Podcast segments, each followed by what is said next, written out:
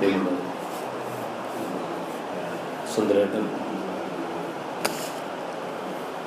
സ്വാഭാവികമായി സാധാരണ സുന്ദരേട്ടൻ ചെയ്യാറുള്ള പോലെ തന്നെ ചടുലമായി പ്രവോ പ്രൊവോക്കേഷൻ ഉണ്ടാക്കുന്ന തരത്തിൽ പല കാര്യങ്ങളും നമ്മൾ സംസാരിച്ചു.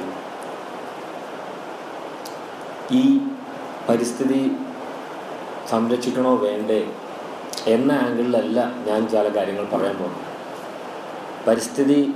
പരിസ്ഥിതിയോട് പരിസ്ഥിതിയോട് സഹവർത്തിത്വമുള്ള മനോഭാവം മനുഷ്യൻ പുലർത്തുക ആ തരത്തിൽ തന്റെ ജീവിതം ക്രമീകരിക്കുക തുടങ്ങിയ വിഷയങ്ങൾ ഒരു വലിയ ഏരിയയാണ് അത് പത്ത് വർഷങ്ങളായിട്ട് ഇപ്പം സുന്ദരേട്ടനെ പോലുള്ള ആളുകളോ അല്ലെങ്കിൽ ആ തരത്തിലുള്ള ഒരുപാട് സംഘങ്ങൾ നമ്മുടെ കേരളത്തിൽ പ്രകൃതി ജൈവ കൃഷി പരിസ്ഥിതി ഓർഗാനിക് ആയിട്ടുള്ള ഉൽപ്പന്നങ്ങളുടെ വിൽപ്പന. അപ്പം സുന്ദരേട്ടനൊക്കെ തന്നെ അത്തരം കടകളുണ്ട്. നമുക്ക് വളരെ അടുത്ത് തന്നെ പരിചയമുള്ള ഒരുപാട് മനുഷ്യർ അങ്ങനെ ഉണ്ട് എടപ്പാൾ ചന്ദ്രമാഷ് അങ്ങനെ ഒരുപാട് പേരുണ്ട് ഈ മേഖലയിലൊക്കെ. ജീവിതം തന്നെ ഇത്തരത്തിലുള്ള മുഖ്യധാരയുടെ പരിസ്ഥിതി ബോധത്തെ മറികടക്കുന്ന തരത്തിൽ പ്രവർത്തിക്കുന്ന അനവധി മനുഷ്യന്മാർ നമ്മുടെ നാട്ടിലുണ്ട്. ആ തരത്തിലല്ല ഞാൻ ഈ വിഷയത്തെ സമീപിക്കാൻ ഉദ്ദേശിക്കുന്നത്. കാരണം ഇതിന്റെ ബ്രോഷർ ഇതിന്റെ ഒരു നോട്ട് കിട്ടിയപ്പോൾ ഞാനത് നോക്കിയപ്പോൾ എനിക്ക് മനസ്സിലായത്. നിലവിൽ പരിസ്ഥിതിയെ സംബന്ധിച്ചിട്ടുള്ള സംഘടനകളായാലും അതിനെക്കുറിച്ചുള്ള ആശയങ്ങളായാലും ആ ആശയങ്ങൾക്കകത്ത് മേൽക്കൈ നേടിയ ചില ഘടകങ്ങളുണ്ട്. ചില വരേണ്യമായിട്ടുള്ള ചില സ്വഭാവങ്ങളുണ്ട്. അതിനെ ഇവിടുത്തെ അടിച്ചമർത്തപ്പെട്ട സമൂഹങ്ങൾ എങ്ങനെ നോക്കിക്കാണുന്നു അല്ലെങ്കിൽ ഇതിന്റെ നേരിട്ട് ഇത് അനുഭവിക്കുന്ന മനുഷ്യർ ആനന്ദേട്ടനൊക്കെ പറഞ്ഞ പോലെ ഈ സമൂഹങ്ങൾ അവരെ എങ്ങനെ നോക്കിക്കാണും? കീഴാള സമൂഹങ്ങൾ എങ്ങനെയാണ് ഇന്നത്തെ പരിസ്ഥിതി സങ്കല്പനങ്ങളെയും ഇവിടുത്തെ പ്രസ്ഥാനങ്ങളെയും അതിന്റെ തലപ്പത്തിരിക്കുന്ന അവരുടെ വോയിസ് ആയിട്ടുള്ള അതിനെ തിയറൈസ് ചെയ്യുന്ന അതിനെ നിർവചിച്ചുകൊണ്ടിരിക്കുന്ന അതിനെ മുന്നോട്ട് കൊണ്ടുപോയിക്കൊണ്ടിരിക്കുന്ന ആളുകളെ എങ്ങനെയാണ് നോക്കിക്കാണുന്നത്? അതിൽ എന്തെങ്കിലും ഒന്നോ രണ്ടോ പോയിന്റ് പറയാമെന്ന് മാത്രമേ ഞാൻ ഉദ്ദേശിക്കുന്നുള്ളൂ. അല്ലാത്ത ഒരു കാര്യം എന്നെ കൊണ്ടിപ്പോൾ പറയാനും പറ്റില്ല. എന്റെ മേ മേഖലയല്ല അത്. ഒരു പതിനഞ്ച് ഒരു പതിനെട്ട് വർഷം മുമ്പ് ഡിഗ്രിക്ക് ഞങ്ങൾ പഠിക്കുമ്പോൾ നമ്മളെ പല സുഹൃത്തുക്കളും രശ്മി ഫിലിം സൊസൈറ്റിയിൽ ഒക്കെ വളരെ സജീവമായി നിൽക്കുന്ന സമയത്ത് മലപ്പുറം കോളേജിൽ പഠിക്കുന്ന സമയത്ത് ഇവിടെ രശ്മി ഈ എൻ ജി ഒ ഹാളിൽ ഒരു സിനിമ പ്രദർശിപ്പിച്ചു. അത് ദലമർമരം വി സി ഹാരിസ് ആണ് അതിൽ നായകനായിട്ട് അഭിനയിച്ചത്. അത് നമ്മളെ ചാലിയാർ സമരത്തിന് ജീവിതം കൊടുത്ത കെ എ റഹ്മാൻ എന്ന ഇവിടെ രണ്ട് പേരും പരാമർശിച്ച അവിടുത്തെ വാഴക്കാട് പഞ്ചായത്ത് പ്രസിഡന്റായിരുന്ന മുസ്ലിം ലീഗിന്റെ വളരെ സജീവമായിട്ടുള്ള അദ്ദേഹത്തെ കുറിച്ചുള്ള ഒരു ഡോ ഒരു ഒരു ഡോക്യു ഫിക്ഷനാണ് ഫിക്ഷനാണ് ഡോക്യു അല്ല. ആ ഫിക്ഷനായിട്ടുള്ള ഒരു ഒരു ഒരു സിനിമ. അതിവിടെ പ്രദർശിപ്പിച്ചപ്പോൾ അതിന് ശേഷം നടന്നൊരു ചർച്ചയാണ് ഈ നമ്മുടെ ഈ ഒരു വൈജ്ഞാനികമായിട്ട് പരിസ്ഥിതിയെ എങ്ങനെ കീഴാള സമൂഹങ്ങൾ ദളിത് ബഹുജൻ മുസ്ലിം സമൂഹങ്ങൾക്ക് എങ്ങനെ നോക്കിക്കാണാം എന്നതിന്റെ ഉദാഹരണമായിട്ട് ഞാൻ പറയാൻ ഉദ്ദേശിക്കുന്നത് ആ സിനിമയിൽ കെ എ ഉസ്മാൻ എന്ന പേരിലാണ് നായകൻ. കെ എ റഹ്മാൻ തന്നെയാണ് ആ തരത്തിലാണ് പക്ഷെ ഒരു പ്രശ്നമുണ്ട്. ഈ ഉസ്മാന് അൾത്തുസറ വായിക്കും അതുപോലെ തന്നെ മിശ്രവിവാഹം നടത്തും. പള്ളി കമ്മിറ്റി അയാളെ കബർ കൊടുക്കില്ല എന്ന് പറഞ്ഞ് ബഹിഷ്കരിക്കും. അയാൾ മറ്റൊരു സമൂ പിന്നെ മതവിഭാഗത്തിന് കല്യാണം കഴിക്കും. അങ്ങനെയുള്ള ഒരു കഥാപാത്രമായിട്ടാണ് ഇതിലെ ഉസ്മാൻ. പക്ഷെ നമുക്ക് ഇതിൽ നമുക്ക് പരിചയമുള്ള നമ്മൾ കേട്ടിട്ടുള്ള നമ്മൾ ചാലിയാർ സമരവുമായി മാവൂർ സമരവുമായി ബന്ധപ്പെട്ടൊക്കെ കാണാനൊക്കെ ഇടവന്നിട്ടുള്ള റഹ്മാൻ ക എന്ന് പറയുന്നത് സ കൃത്യമായിട്ടും മതബോധമുള്ള അഞ്ചു നേരം നിസ്കരിക്കുന്ന പള്ളി കമ്മിറ്റിയുമായിട്ടൊരു പ്രശ്നവും ആ തരത്തിലില്ലാത്ത എന്നാൽ അതേസമയം സജീവമായിട്ട് ഈ പ്രശ്നത്തിന് വേണ്ടിയിട്ട് ഇടപെടുകയും ഇറങ്ങുകയും ജീവിതം കൊടുക്കുകയും ചെയ്തൊരു മനുഷ്യനാണ്. ക്യാൻസർ ബാധിച്ച് മരണപ്പെട്ട. അപ്പം എങ്ങനെയാണ് ഒരു നടന്ന സംഭവത്തെ പോലും ഏത് തരത്തിലാണ് ജ്ഞാനപരമായി മാറ്റി തീർക്കുന്നത് എന്നതായിരുന്നു അന്ന്. അന്ന് ഞങ്ങൾക്ക് അത്രയൊന്നും അന്ന് വളർന്നു വരുന്നൊരു സമയമാണ്. സത്യത്തിൽ അപ്പോൾ ചർച്ച നടന്നു സിനിമാ പ്രദർശനത്തിന് ശേഷം. അപ്പോൾ നമ്മളെ കൂടുതലുള്ള ജമീൽ നിങ്ങൾക്കറിയാം മാധ്യമത്തിൽ പ്രവർത്തിക്കുക നമ്മളെ സുഹൃത്ത്. ജമീൽ ഈ കാര്യം ഉന്നയിച്ചു. ഇതെങ്ങനെയാണ് ഇങ്ങനെ ഒരാളെ നിങ്ങൾ മാറ്റി? അതല്ല ഇതൊരു ഫിക്ഷനാണെന്ന് പറഞ്ഞു ഫിക്ഷൻ ആണെങ്കിൽ എല്ലാ തരത്തിലുള്ള അടയാളങ്ങളും കെ എ ഉസ്മാൻ എന്നാണ് പേര് മറ്റേത് റഹ്മാനാണ്. പിന്നെ എല്ലാ തരത്തിൽ ഈ പറയുമ്പോൾ ചാലിയാർ മാവൂർ എല്ലാ ഗോളിയോർ റയോൺസ് ഇത്തരം ഇഷ്യൂസ് ഒക്കെ അതിനകത്ത് വരുമ്പോൾ എങ്ങനെ ഇത് ഫിക്ഷൻ ആണെന്ന് പറയാം. അപ്പം പറഞ്ഞാൽ ഈ അൽത്തൂസറയും വായിക്കുകയും അതുപോലെ തന്നെ മിസ് പിന്നെ പള്ളി വിലക്കുണ്ടാവുകയൊക്കെ ചെയ്യുന്ന ഒരാളാക്കിയിട്ട് എന്തിനാ അതിനെ മാറ്റിയെന്ന് വെച്ചാൽ അങ്ങനെയുള്ള ആളുകൾക്ക് വിപ്ലവം നടത്താൻ സാധിക്കുകയുള്ളൂ. പൊരുതാൻ സാധിക്കുകയുള്ളൂ. അപ്പോൾ അന്ന് ഒരു ചർച്ച നടന്നു. പക്ഷെ ചർച്ചയുടെ വിശദാംശങ്ങളല്ല ഞാൻ പറയുന്നത്. അപ്പോൾ ഒരു തരത്തിൽ പരിസ്ഥിതി പ്രവർത്തനം വിപ്ലവം അല്ലെങ്കിൽ ആ തരത്തിലുള്ള പ്രവർത്തനം നടത്താനുള്ള മനുഷ്യരുടെ ജ്ഞാനം എന്തായിരിക്കണം? അവർ മുന്നോട്ട് വെക്കുന്ന ജീവിതാവബോധം എന്തായിരിക്കണം എന്നതിനെ സംബന്ധിച്ച് വളരെ ശക്തമായിട്ടുള്ള വാർപ്പ് മാതൃകകൾ നമ്മുടെ സമൂഹത്തിൽ ഉണ്ടെന്നും അതിനെ റീപ്രൊഡ്യൂസ് ചെയ്തുകൊണ്ടാണ് നമ്മുടെ സാംസ്കാരികമായിട്ടുള്ള പ്രവർത്തനങ്ങൾ മുന്നോട്ട് പോകുന്നത് എന്ന ഒരു ആശയമാണ് എനിക്ക് പറയാനുള്ളത്. അപ്പം അതിനെ സത്യം പറഞ്ഞാൽ മുസ്ലിം സമുദായം സമുദായം എന്നുള്ള ഒരു ഒരു കാറ്റഗറി ഉപയോഗിച്ചിട്ട് നമ്മൾ ഈ സമൂഹത്തിലെ സമൂഹത്തെ നോക്കുമ്പോൾ മുസ്ലിം സമുദായം ദളിത് എന്ന് അംബേദ്കർ ദളിത് എന്നുള്ള സ്ഥാനത്തെ കുറിച്ച് അംബേദ്കർ അല്ലാതെ പല ചർച്ചകളുണ്ട്. ദളിത് എന്നൊരു സമുദായവൽക്കരണം പലതരത്തിൽ ചിതറിക്കിടക്കുന്ന ഉപജാതികളെ സമുദായം എന്ന നിലയ്ക്ക് എന്ന നിലയ്ക്ക് അവരെ സംഘടിപ്പിക്കുമ്പോൾ രാഷ്ട്രത്തിന്റെ അധികാരത്തിൽ ദേശത്തിന്റെ അധികാരത്തിൽ അർഹമായ പ്രാതിനിധ്യപരമായ തുല്യമായ നീതിയുക്തമായ പങ്കാളിത്തമാണ് യഥാർത്ഥത്തിലുള്ള രാഷ്ട്രീയം. അനീതി അനുഭവിക്കുന്ന മനുഷ്യർക്ക് തുല്യ നിലയിലുള്ള നീതിയുക്തമായ അധികാര പങ്കാളിത്തം എന്ന യഥാർത്ഥത്തിലുള്ള സാമൂഹിക വിമോചനത്തിന്റെ സ്വപ്നം മുന്നോട്ട് വെച്ച മുഴുവൻ മനുഷ്യരും സമുദായം എന്ന ഒരു ഘടനയെ സംബന്ധിച്ച് സംസാരിച്ചവരാണ്. നിങ്ങൾ ആരെക്കുറിച്ച് നോക്കിയാൽ സമുദായം എന്നുള്ള ഒരു തരത്തിലുള്ള വീക്ഷണത്തിലൂടെ ഈ പിന്നെ രാഷ്ട്രത്തിൽ ഇന്നത്തെ ഈ നാഷണൽ സ്റ്റേറ്റ് പിന്നീട് മാറ്റി തീർത്തിട്ടുള്ള അല്ലെങ്കിൽ ദേശീയത എന്ന സങ്കല്പനം മാറ്റി തീർത്തിട്ടുള്ള ഈ ഒരു ഒരു ജനാധിപത്യവൽക്കരണം എന്നൊരു പ്രക്രിയ തന്നെ പ്രക്രിയ തന്നെ നമ്മുടെ സമൂഹത്തിൽ സമുദായം എന്നുള്ള ഒരു ഇതിലാണ്. കേരളത്തിന്റെ ചരിത്രം നോക്കിയാൽ നമുക്ക് മനസ്സിലാക്കാൻ പറ്റുന്നതാണ്. അപ്പോൾ അങ്ങനെ നോക്കുമ്പോൾ വിവിധ സമുദായങ്ങൾ അല്ലെങ്കിൽ അവരുടെ പലതരത്തിലുള്ള അവരുടെ കോൺട്രിബ്യൂഷൻ മുന്നോട്ട് വെച്ചുകൊണ്ട് എങ്ങനെയാണ് ഈ പരിസ്ഥിതിയെ സമീപിക്കുക എന്നുള്ളത്? ഞാൻ ഗാന്ധിയുടെ മറ്റേ സത്യാന്വേഷണ പരീക്ഷകൾ വായിച്ച സമയത്ത് ഞാൻ ആ ആംഗിളാണ് ഇപ്പോൾ പറയാൻ ഉദ്ദേശിക്കുന്നത്. അല്ലാതെ പൊതുവായിട്ടുള്ള മറ്റു ഈ പറഞ്ഞ കാര്യങ്ങളോടൊന്നും നമുക്ക് വലിയ വിയോ വിയോജിപ്പുകളൊന്നുമില്ല. ചില ചില നിരീക്ഷണ വ്യത്യാസങ്ങളൊക്കെ ഉണ്ട്. എന്നാൽ അതിനേക്കാൾ ഉപരി എനിക്ക് പറയാൻ പറ്റ- പറ്റുന്ന ഉദ്ദേശിക്കുന്ന ഈ കാര്യങ്ങൾ ഇതാണ്. വന്ദനാശിവയുടെയോ അല്ലെങ്കിൽ ക്ലോഡൽ വാരിസിന്റെയോ ഒക്കെ ചില നിരീക്ഷണങ്ങളൊക്കെ വായിച്ച സമയത്ത് നമുക്ക് തോന്നിയിട്ടുണ്ട്. ഇവർ പറയുന്ന കാര്യങ്ങൾ അവർ വളരെ തദ്ദേശീയത നമ്മുടെ നാട്ടിൽ ഉണ്ടായിരുന്ന നമ്മുടേതായ എന്നൊക്കെ പറയുമ്പോഴൊക്കെ എന്താണ് അവർ ഉദ്ദേശിക്കുന്നത് നമ്മുടേതായ. അതിൽ എത്ര മനുഷ്യർ പുറത്താണ്? എന്ന ആലോചനയാണ് എനിക്ക് കാര്യമായിട്ടുണ്ടായിരുന്നത്. ഈ നമ്മുടേത് എന്ന് പറയുന്ന നാടകമാണ് ഞാൻ എന്റെ പി എച്ച് ഡിക്ക് വിഷയം. നാടകത്തിലുണ്ട് തനത് എന്ന് പറയുന്ന ഒരു സങ്കല്പം ഇൻഡിജീനിയസ് തിയേറ്റർ തനത് നാടക സംഘം ആ തനത് നിർവചിക്കാനുള്ള അവകാശം ഒരു പ്രത്യേക തരത്തിലുള്ള മനുഷ്യർക്ക് മാത്രമേ ഉള്ളൂ.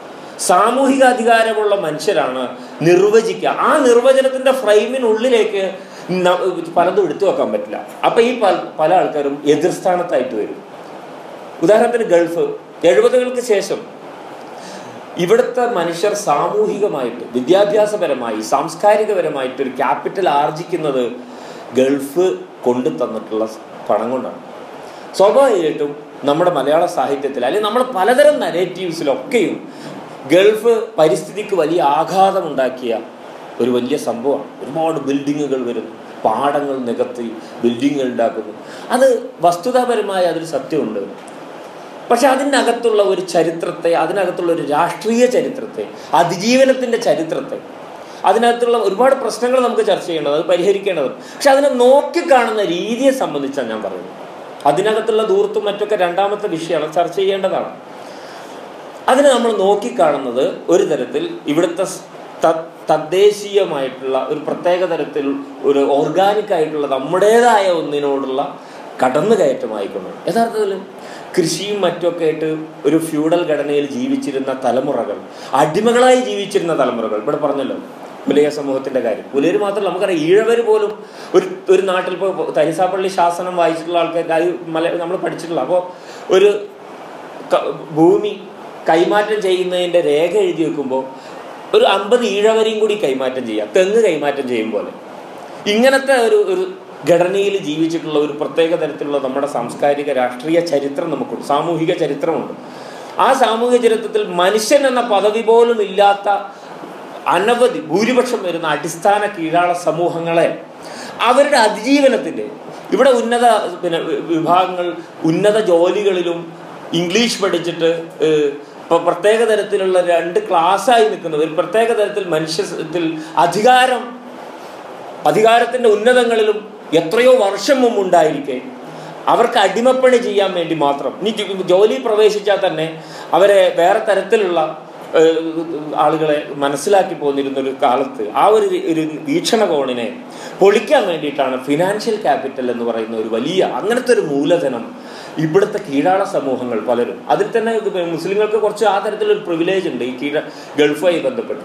വളരെ ആ തരത്തിലാണ് ഇവിടുത്തെ നമ്മുടെ ജനാധിപത്യം നിർമ്മിക്കുന്നതിൽ പോലും വിദ്യാഭ്യാസ മേഖലയിലും സാംസ്കാരിക മേഖലയിലും ഒക്കെ മേലെ തട്ടിലേക്ക് ഒരുപോലെ നിൽക്കാൻ വേണ്ടിയിട്ടുള്ള ശ്രമങ്ങളുടെ ഭാഗമായിട്ട് വന്നിരുന്നു പക്ഷെ അതിനെ നോക്കിക്കാണാൻ നമ്മുടെ പരമ്പരാഗതമായിട്ടുള്ള ഈ പറഞ്ഞ വീക്ഷണങ്ങൾക്ക് അപര്യാപ്തതയുണ്ട് എന്നാണ് ഞാൻ പറയുന്നത് അപ്പോൾ നമ്മുടെ കണ്ണട നമ്മുടെ ഫ്രെയിമിന് ചില പ്രശ്നങ്ങളുണ്ട് എന്നാണ് പറയുന്നത് എനിക്ക് ജയമോഹന്റെ നൂറ് സിംഹാസനങ്ങൾ എന്ന നോവലിലെ ഒരു ചെറിയ ഭാഗം തുടക്കത്തിൽ അതിൽ ഒരു പിന്നെ വളരെ വളരെ അടിച്ചമർത്തപ്പെട്ട വളരെ താഴ്ന്നവനായിട്ടുള്ളൊരു താഴ്ന്നവനാക്കപ്പെട്ട ഒരു മനുഷ്യനാണ്. ഐ എ എസ് പരീക്ഷ പാസ്സായി. അതിന്റെ ഇന്റർവ്യൂ ആണ്. അവൻ ഇനി ഐ എ എസ് കളക്ടർ ആവുമ്പോൾ അതിന് മുമ്പുള്ള അതിന്റെ ഇന്റർവ്യൂവിൽ ബോർഡ് ചോദിക്കുന്നുണ്ട്. ഇന്റർവ്യൂ ബോർഡ് നീ ഒരു കളക്ടറായിട്ട് ഒരു പ്രദേശത്ത് പോയാൽ ഇവൻ നായാടി സമൂഹത്തിൽപ്പെട്ട ആളാണ് ഈ ഐ എസ് കാരനാവാൻ പോകുന്നത്. നായാടി. നീ ഒരു ഇന്റർവ്യൂ അല്ല നീ ഒരു സ്ഥലത്ത് കളക്ടറായാൽ നിന്റെ മുമ്പിൽ ഒരു പ്രശ്നം വന്നു. അവിടെ മർദ്ദനം അനുഭവിച്ചത് ഒരു മധ്യവർഗത്തിലുള്ള ഒരു സാധാരണക്കാരനും അല്ലെങ്കിൽ ആ തരത്തിൽ അറിയപ്പെട്ട ഒരാളും. എന്നാൽ നീതി അല്ല നീതി നിഷേധിക്കപ്പെട്ടത് അങ്ങനെയുള്ള ഒരാളും നിഷേധിച്ചു എന്ന് ആരോപിക്കപ്പെടുന്നവൻ ഒരു നായാടിയുമാണ്. അവനാണ് ആക്രമിച്ചത് ഒരു നായാടി. അങ്ങനെയാണെങ്കിൽ നീ ആരുടെ കൂടെ നിൽക്കും? കലക്ടറായ അപ്പോൾ ഇദ്ദേഹം പറഞ്ഞു ഈ നായാടി ആയിട്ടുള്ള ഈ കലക്ടർ അദ്ദേഹം പറഞ്ഞു എനിക്ക് കൂടുതൽ ആലോചിക്കാനൊന്നുമില്ല. ഞാൻ ഈ നായാടിയുടെ കൂടെ നിൽക്കും. കാരണം നൂറ്റാണ്ടുകളായിട്ട് സമൂഹത്തിന്റെ വെളിമ്പ്ര പുറമ്പോക്കുകളിലേക്ക് വലിച്ചെറിഞ്ഞ് ജാതീയമായിട്ടുള്ള പലതരത്തിലുള്ള ഘടന കൊണ്ട് ആക്രമിച്ച് സമൂഹത്തെ മുഴുവൻ ആ തരത്തിൽ കൊണ്ടു നടന്ന ഒരു സമൂഹത്തെ പലതരം പ്രിവിലേജുകളുള്ള ഒരു മനുഷ്യന്റെ ഒപ്പം നിർത്തുക എന്ന വലിയ അനീതി ആദ്യമേ അവിടെ സംഭവിച്ചു കഴിഞ്ഞു. അതാണ് ഏറ്റവും വലിയ അനീതി. പ്രിവിലേജുകളുള്ള ഒരാളെയും എല്ലാ തരത്തിൽ പുറന്തള്ളലുകൾ അനുഭവിച്ച മനുഷ്യനെയും ഒരേപോലെ ന്യായവ്യവസ്ഥയുടെ മുമ്പിൽ നിർത്തുക എന്നത് തന്നെയാണ് ഒന്നാമത്തെ അനീതി. അതുകൊണ്ട് എനിക്കതിൽ യാതൊരു സംശയവുമില്ല എന്നാണ് അങ്ങനെ അദ്ദേഹത്തിന് ഇവരാകെ കൺഫ്യൂഷൻ ആവുകയും അദ്ദേഹത്തിന് മാർക്ക് കൊടുക്കുകയും ചെയ്തു. ഞാൻ പറഞ്ഞു വന്നത് ഈ തരത്തിൽ മനുഷ്യൻ എന്നൊരു ഒറ്റയടിക്ക് പറയാൻ പറ്റുന്ന ഒരു സ്കെയിൽ നമ്മുടെ സമൂഹത്തിലില്ല. അതുകൊണ്ടാണ് സമുദായം എന്നൊരു സ്കെയിൽ കൊണ്ട് നമ്മൾ കാര്യങ്ങളെ അളക്കണമെന്ന് എനിക്ക് പറയാൻ തോന്നുന്നു അപ്പോൾ ഗാന്ധിയുടെ സത്യാന്വേഷണ പരീക്ഷകളിൽ ചെറുപ്പത്തിൽ ബീഫ് കഴിക്കുന്നതിനെ സംബന്ധിച്ച് പശ്ചാത്തപിക്കുന്ന ഒരു രംഗം നിങ്ങൾ ഓർക്കുന്നുണ്ടാവും. വായിച്ചവർക്കറിയാം. അങ്ങനെ ഈ ഗാന്ധിയൻ പരിസ്ഥിതി സംഗതികൾ കുറേ പഞ്ചസാര വെളുത്ത വിഷമാണ് എന്നൊക്കെ പറയുന്ന ഒരുപാട് വളരെ പോസിറ്റീവായ കാര്യങ്ങളാണ്. ഇല്ല എന്നല്ല പക്ഷേ പറഞ്ഞാൽ നമ്മൾ ഇത്തരം കൂട്ടങ്ങളിൽ എത്തിപ്പെടുമ്പോൾ ഒരു തരത്തിൽ ഇൻഫീരിയർ ആയി പോകുന്ന ഒരു തരം നമ്മളെ ജീവിത രീതികൾക്ക് എന്തൊക്കെ കുഴപ്പമുണ്ട്? ദലിതരക്കായിട്ടുള്ള ആൾക്കാർ കഠിനമായി അധ്വാനിക്കണമെങ്കിൽ മാംസം കഴിക്കുക എന്നുള്ളത് അവരുടെ ട്രഡീഷണലാണ് സംഘകാലത്തൊക്കെ ഊഞ്ചോറ് എന്ന് പറഞ്ഞ ചോറിൽ മാംസവും അരിയൊക്കെ കൂടി ഇട്ടിട്ടുള്ള ചോറൊക്കെ ഉണ്ട് നമ്മൾ പഠിച്ചിട്ടുള്ള പക്ഷെ എന്നാലും ഒരു തരത്തിലൊരു കോംപ്ലക്സ് അനുഭവിച്ചുകൊണ്ടേ നിൽക്കാൻ പറ്റുള്ളൂ. കാരണം എന്താ? ബീഫ് കഴിക്കുന്നു. പാൽ പശുവിന്റെ കുട്ടിക്ക് മാത്രമായിട്ട് കഴിക്കേ കൊടുക്കേണ്ടുന്ന പാൽ നമ്മൾ കുടിക്കുന്നു. അത് നമ്മൾ തട്ടിപ്പറിക്കുകയാണ്. മാത്രമല്ല ബീഫ് എന്ന് പറയുന്ന ഈ പ്രത്യേക തരത്തിലുള്ള ത്തിലുള്ള ആൾക്കാർക്ക് അങ്ങനത്തെ സസ്റ്റൈൻ എന്തായാലും പറയാം അങ്ങനത്തെ ജന്തുക്കൾക്ക് മാത്രം കഴിക്കേണ്ടുന്ന മാംസങ്ങൾ നമ്മൾ കഴിക്കുന്നു. ഇങ്ങനെയൊക്കെയുള്ള എന്തോ ഒരു കുറവുള്ള മാതിരിയായിരിക്കും ഇത്തരം സദസ്സുകളിൽ നമ്മൾ നിൽക്കുന്നത്. അപ്പൊ സത്യത്തിൽ ഇത് ആരുടെ കുറവാണോ എന്നാണ് പിന്നെ എനിക്ക് മനസ്സിലായത് അപ്പൊ ഈ ആ കുറവ് നമ്മുടെ ജ്ഞാനശാസ്ത്രത്തിന്റെ കുറവാണ് ഈ മേൽ മേൽജാതി അവബോധത്തിൽ അധിഷ്ഠിതമായിട്ടുള്ള പാരിസ്ഥിതിക ജ്ഞാനശാസ്ത്രത്തിന്റെ അടിസ്ഥാനപരമായ ന്യൂനതയാണതെന്നും പുതിയ ഒരു ജ്ഞാനശാസ്ത്രം പരിസ്ഥിതിയെ മനസ്സിലാക്കാൻ നമുക്ക് ആവശ്യമുണ്ടെന്നും തോന്നി തുടങ്ങിയ ഒരുപാട് മുഹൂർത്തങ്ങളാണ് ആ തരത്തിൽ അത്തരം പ്രശ്നങ്ങൾ കണ്ടപ്പോൾ എനിക്ക് തോന്നിയിട്ടുള്ളത്. ഈ ഇപ്പോൾ ഉദാഹരണം പറയുന്നത് ഇപ്പോൾ അതുപോലെ തന്നെ നമ്മുടെ ഓരോ തരത്തിലുള്ള നമ്മുടെ എക്സാമ്പിളുകളിൽ പോലും നമ്മൾ നമ്മൾ ഈ ജാതി എന്നുള്ള ഒരു സംഗതി കാറ്റഗറി സമുദായം എന്ന കാറ്റഗറി നമ്മൾ അവഗണിച്ച് കഴിഞ്ഞാൽ ഉണ്ടാകുന്ന ഒരുപാട് പ്രശ്നങ്ങൾ. കേരള പാണ്ഡിയെ പഠിക്കുന്ന ആൾക്കാരാണ് പരിസ്ഥിതിയായിട്ട് ബന്ധമില്ലെന്ന് നിങ്ങൾ വിചാരിക്കുന്നത് മലയാളം പഠിക്കുന്ന ആൾക്കാർ കേരള പാണ്ഡിയത്തിൽ വ്യാകരണം പഠിപ്പിക്കുമ്പോൾ എ ആർ രാജരാജ രാജരാജവർമ്മ പറയുന്നുണ്ട് നിപാതം അവ്യയം എന്ന് പറഞ്ഞ രണ്ട് കാര്യങ്ങളെ കുറിച്ച്. അതിൽ അവ്യയം നിപാതം എന്ന് പറഞ്ഞാൽ ജാത്യാൽ തന്നെ അഥവാ ജന്മം കൊണ്ട് തന്നെ പിന്നെ ദ്യോതകമായിട്ടുള്ളവയും അവ്യയം എന്ന് പറഞ്ഞാൽ ഒരു ബ്രാഹ്മണൻ പിഴച്ച് ചണ്ടാളനാകും പോലെ ദ്യോതകമല്ലാതെയായി മാറിയതുമാണ് എന്നാണ് ഉദാഹരണം പറയുന്നത്. നിങ്ങൾക്ക് വായിച്ചാൽ മനസ്സിലാവും.